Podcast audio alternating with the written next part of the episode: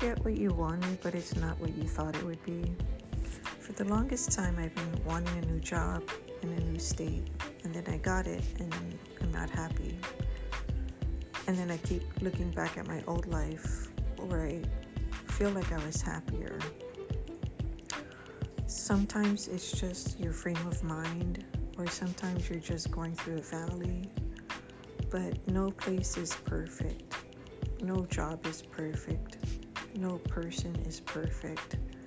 We all have circumstances that test us, that define our faith. And we just have to keep moving forward and knowing that where we are is where we're supposed to be. And we just have to make the best of it and live each day like it's our last.